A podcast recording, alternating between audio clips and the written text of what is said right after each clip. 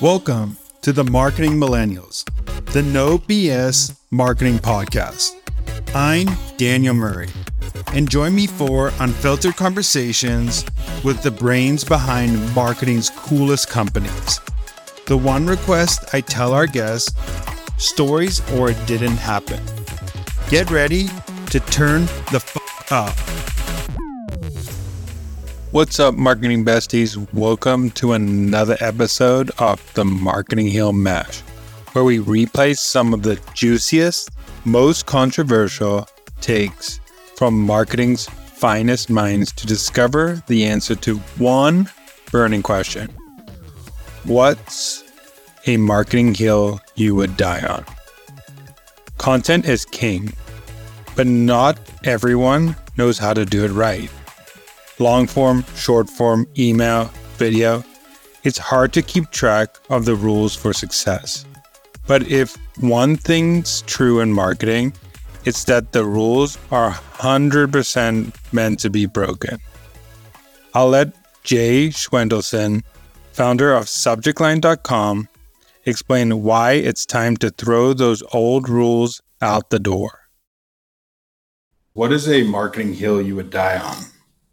Really to focus on not believing best practices in email when you see them or, or read them or hear about them. The vast majority, and this may apply to other channels as well, but the vast majority of best practices that are promoted by quote unquote experts is based on really old information and people are lazy and it's just not true things like you can put an emoji in the subject line and it's going to do really well. I don't care if you're a business marketer or a consumer marketer, it'll do well. You can use capitalization. You're not going to go in the junk folder and it will help. It will do really well. You could say the word free. You're not going to go in the junk folder because of that. There is so much old misinformation. And I get beat up all the time for saying that, but it's true. And so learn from yourself, test it yourself Go look at your own inbox, find out your own metrics, and don't rely on the garbage that is out there that's based on data from 15 years ago. So I, I think I would live on that hill and be okay with it. My thing about the word best practice is that it took a while to get to become a best practice. So that inherently makes it old. old. yeah. it's an old thing. Because like if the things that are working now are things that are being tested and are right. being tried. Obviously, there are some good best practices like fundamentals of like a good email or fundamentals of this. But what I'm saying, like some of the the quick witted like quick tips and advice, like, and then also when it becomes a best practice, that means more people are going to do it. So that means you're not going to stand out in the sea of sameness of the whole inbox. So that's why like test your own things, figure out your own things, because if a thousand other marketers are doing exactly what that best practice is, you're not going to stand out. It's just totally. facts about it. And be okay with it not working. I always kind of look at, you know, testing any type of marketing like being a baseball player, right? If you're a baseball player and you get three hits out of every 10 times you go up to the plate, you're going to the Hall of Fame, right? And you're failing seven out of 10 times.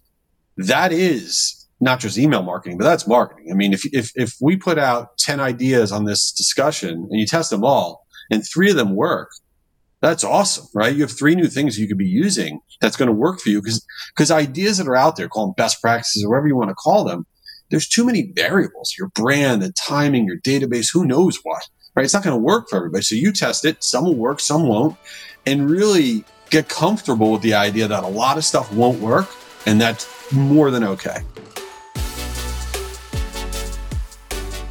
Marketing is a lot like football. To be the best, you have to make mistakes. Get back up again and go back to work. Maybe that's why this next clip from Thomas Shields hits home for me. Thomas is one of the scrappiest content marketers out there, having built a massive pickleball media company from scratch. And he believes that volume and reps build marketing empires. Here's why. What is a marketing hill you would die on? I think it's kind of what I said earlier. It's like volume over everything until you figure out what works for you and your audience. I think of it as like sports. Everything, because I used to play college football, is that you need reps to be a great football player. You need to make those mistakes. You need to Yeah.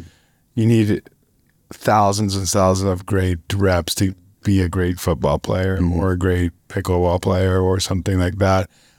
It's same applies with content. Yeah. People people just with marketing or stuff don't think about the practice aspect of things. They think like Right. the finished asset needs to be the one that goes out. But no, you you could it's your audience that is the real judge, not Yeah. you. So you just need to put things out.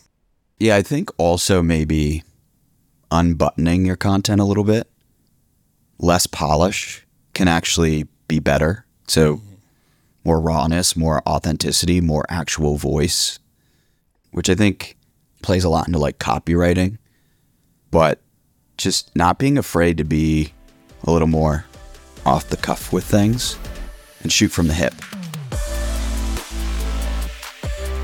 I'm super stoked to replay this next clip from my friend of the pod and fellow Workweek friend Alex Alleyne.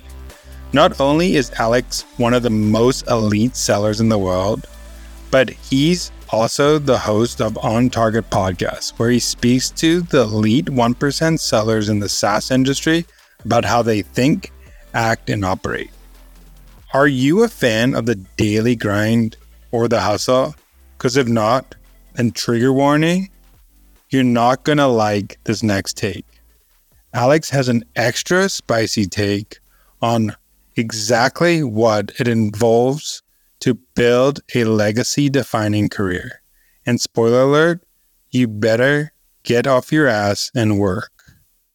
I wanted to ask you, what is a, a sales hill that you would die on? What is some a truth that you have about sales that you would go on a hill and die on for it? For me, one of the things I talk a lot about on on LinkedIn is just really pace, velocity, and urgency in everything that that we do.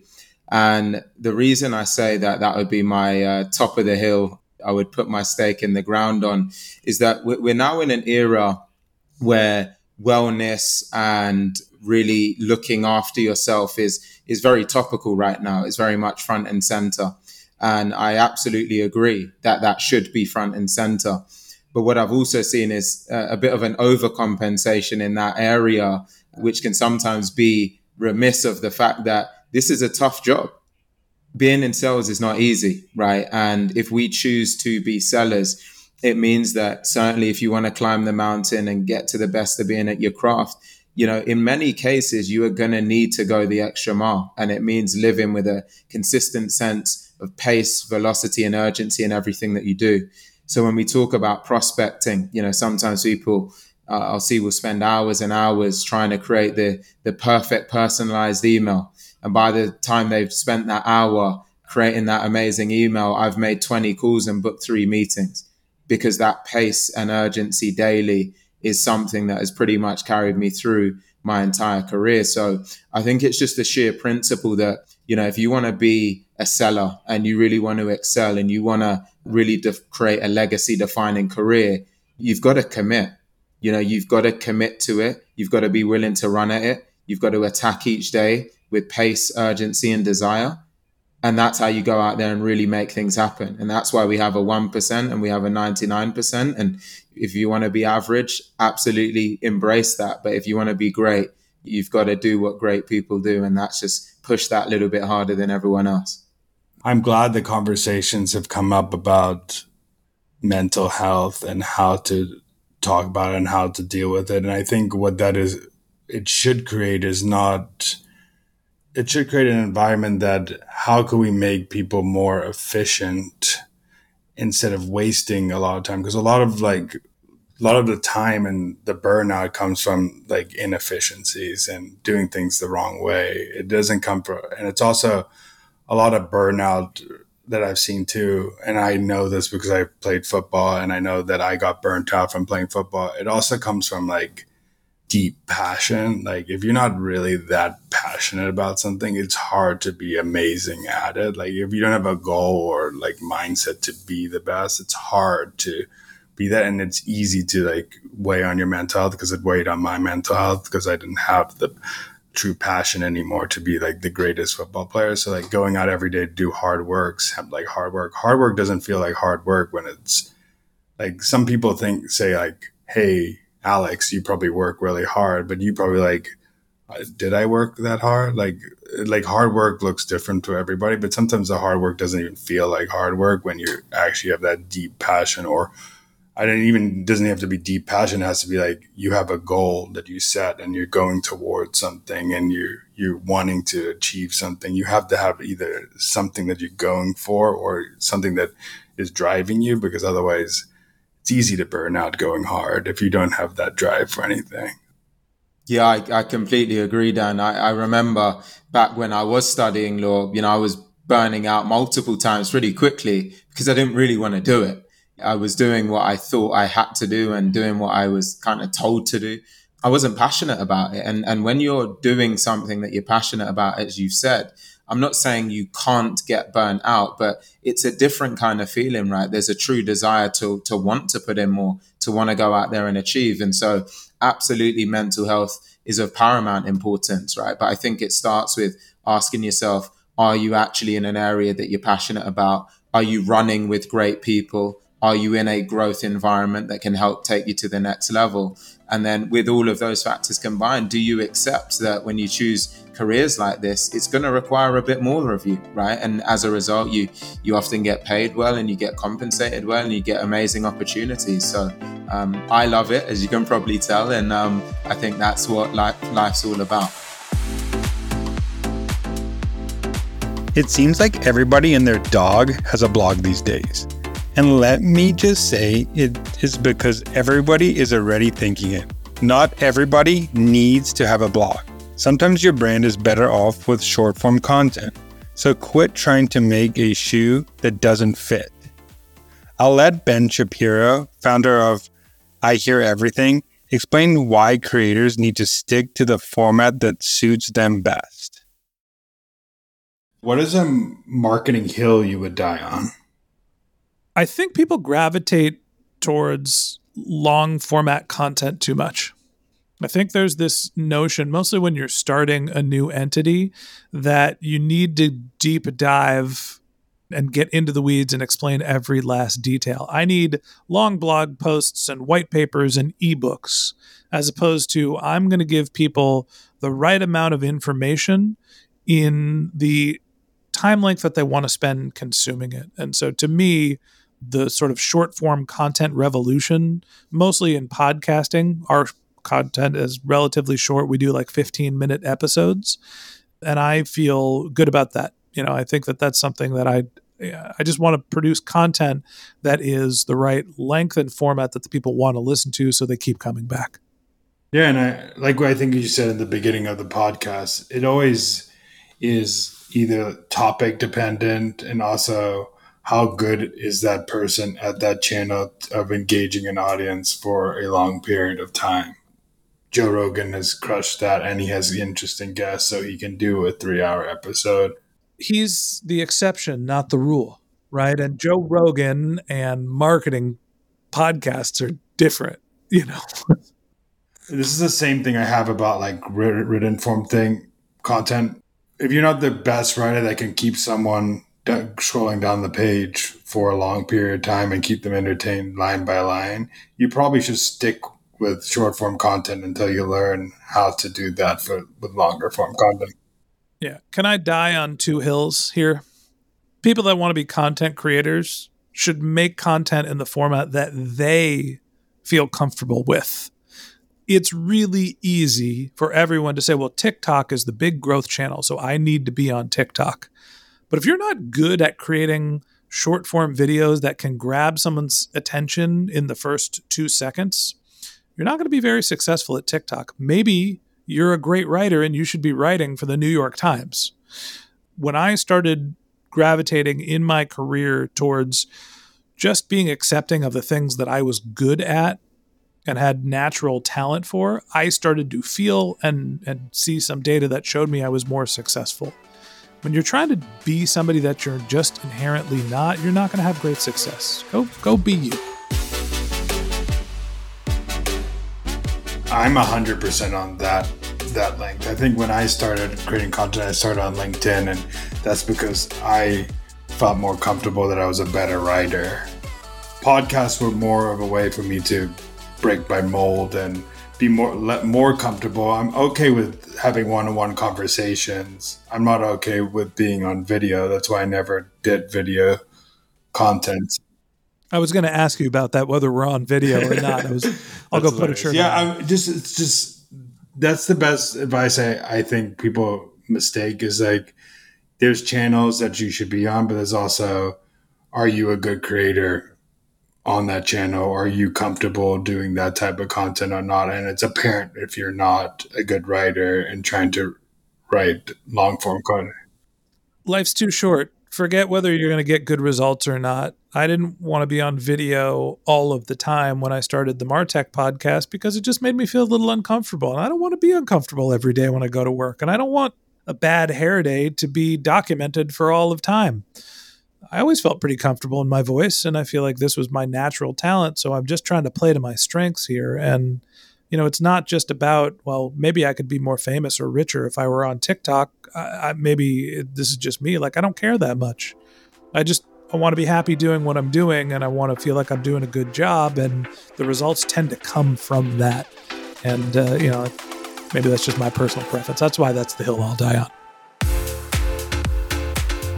Okay, how many times have you heard a company talk about SEO like it's the same thing as a blog? It's not. SEO is its own thing, and it's a tactic, but not the only tactic for improving your online visibility. The next marketing hill from the co founders of Beam Content, Brooklin Nash, and Sam Hembree is one I would totally die on too. Here's what they have to say about SEO. One thing I want to go into because I think this will give like the basis of like what you believe in marketing. What for both of you? What is a marketing hill you would both die on? Hmm. You gotta go No, that we that we both die on. I think we've agreed on pretty much everything except TikTok, but even TikTok, Sam brought me around eventually. To me, it's the conflation of SEO and content marketing. I think a lot of people, some content marketers included, hear content marketing and think SEO, but it's not. SEO is not content marketing. It's a tactic for a specific channel for your content. It is not the end all be all of content marketing. In a lot of cases, SEO makes sense for what you're building and for your site. And in a lot of cases, it doesn't make sense to to prioritize SEO over other channels. I love that one. I because I I believe SEO is just a distribution channel. Like that's all it is for content. So it'd be one to a lot of people think it is content, which I love that take because I think a lot of times I'm like I'm, I want to hire a content marketer, and they're like, so you want them them to have a lot of SEO experience? I'm like, no, I want someone who understands how to write good content, Good what good content. content is. Yeah. Yeah, for sure. I love that. I'm not coming up with a great one on the spot here, but this might be more just influence from what I see people doing wrong. Like social is not a great reflection of the other content that people are putting out. So, you know, I just I've seen a lot of content marketers sitting on incredible content not doing anything with it, whether that's a podcast or a newsletter or a cool series that they're running and it's not getting distributed across channels and you know that's a hill most people recognize but all right But they Abe, stop at the base. They Yeah. don't go to the top and die on it either.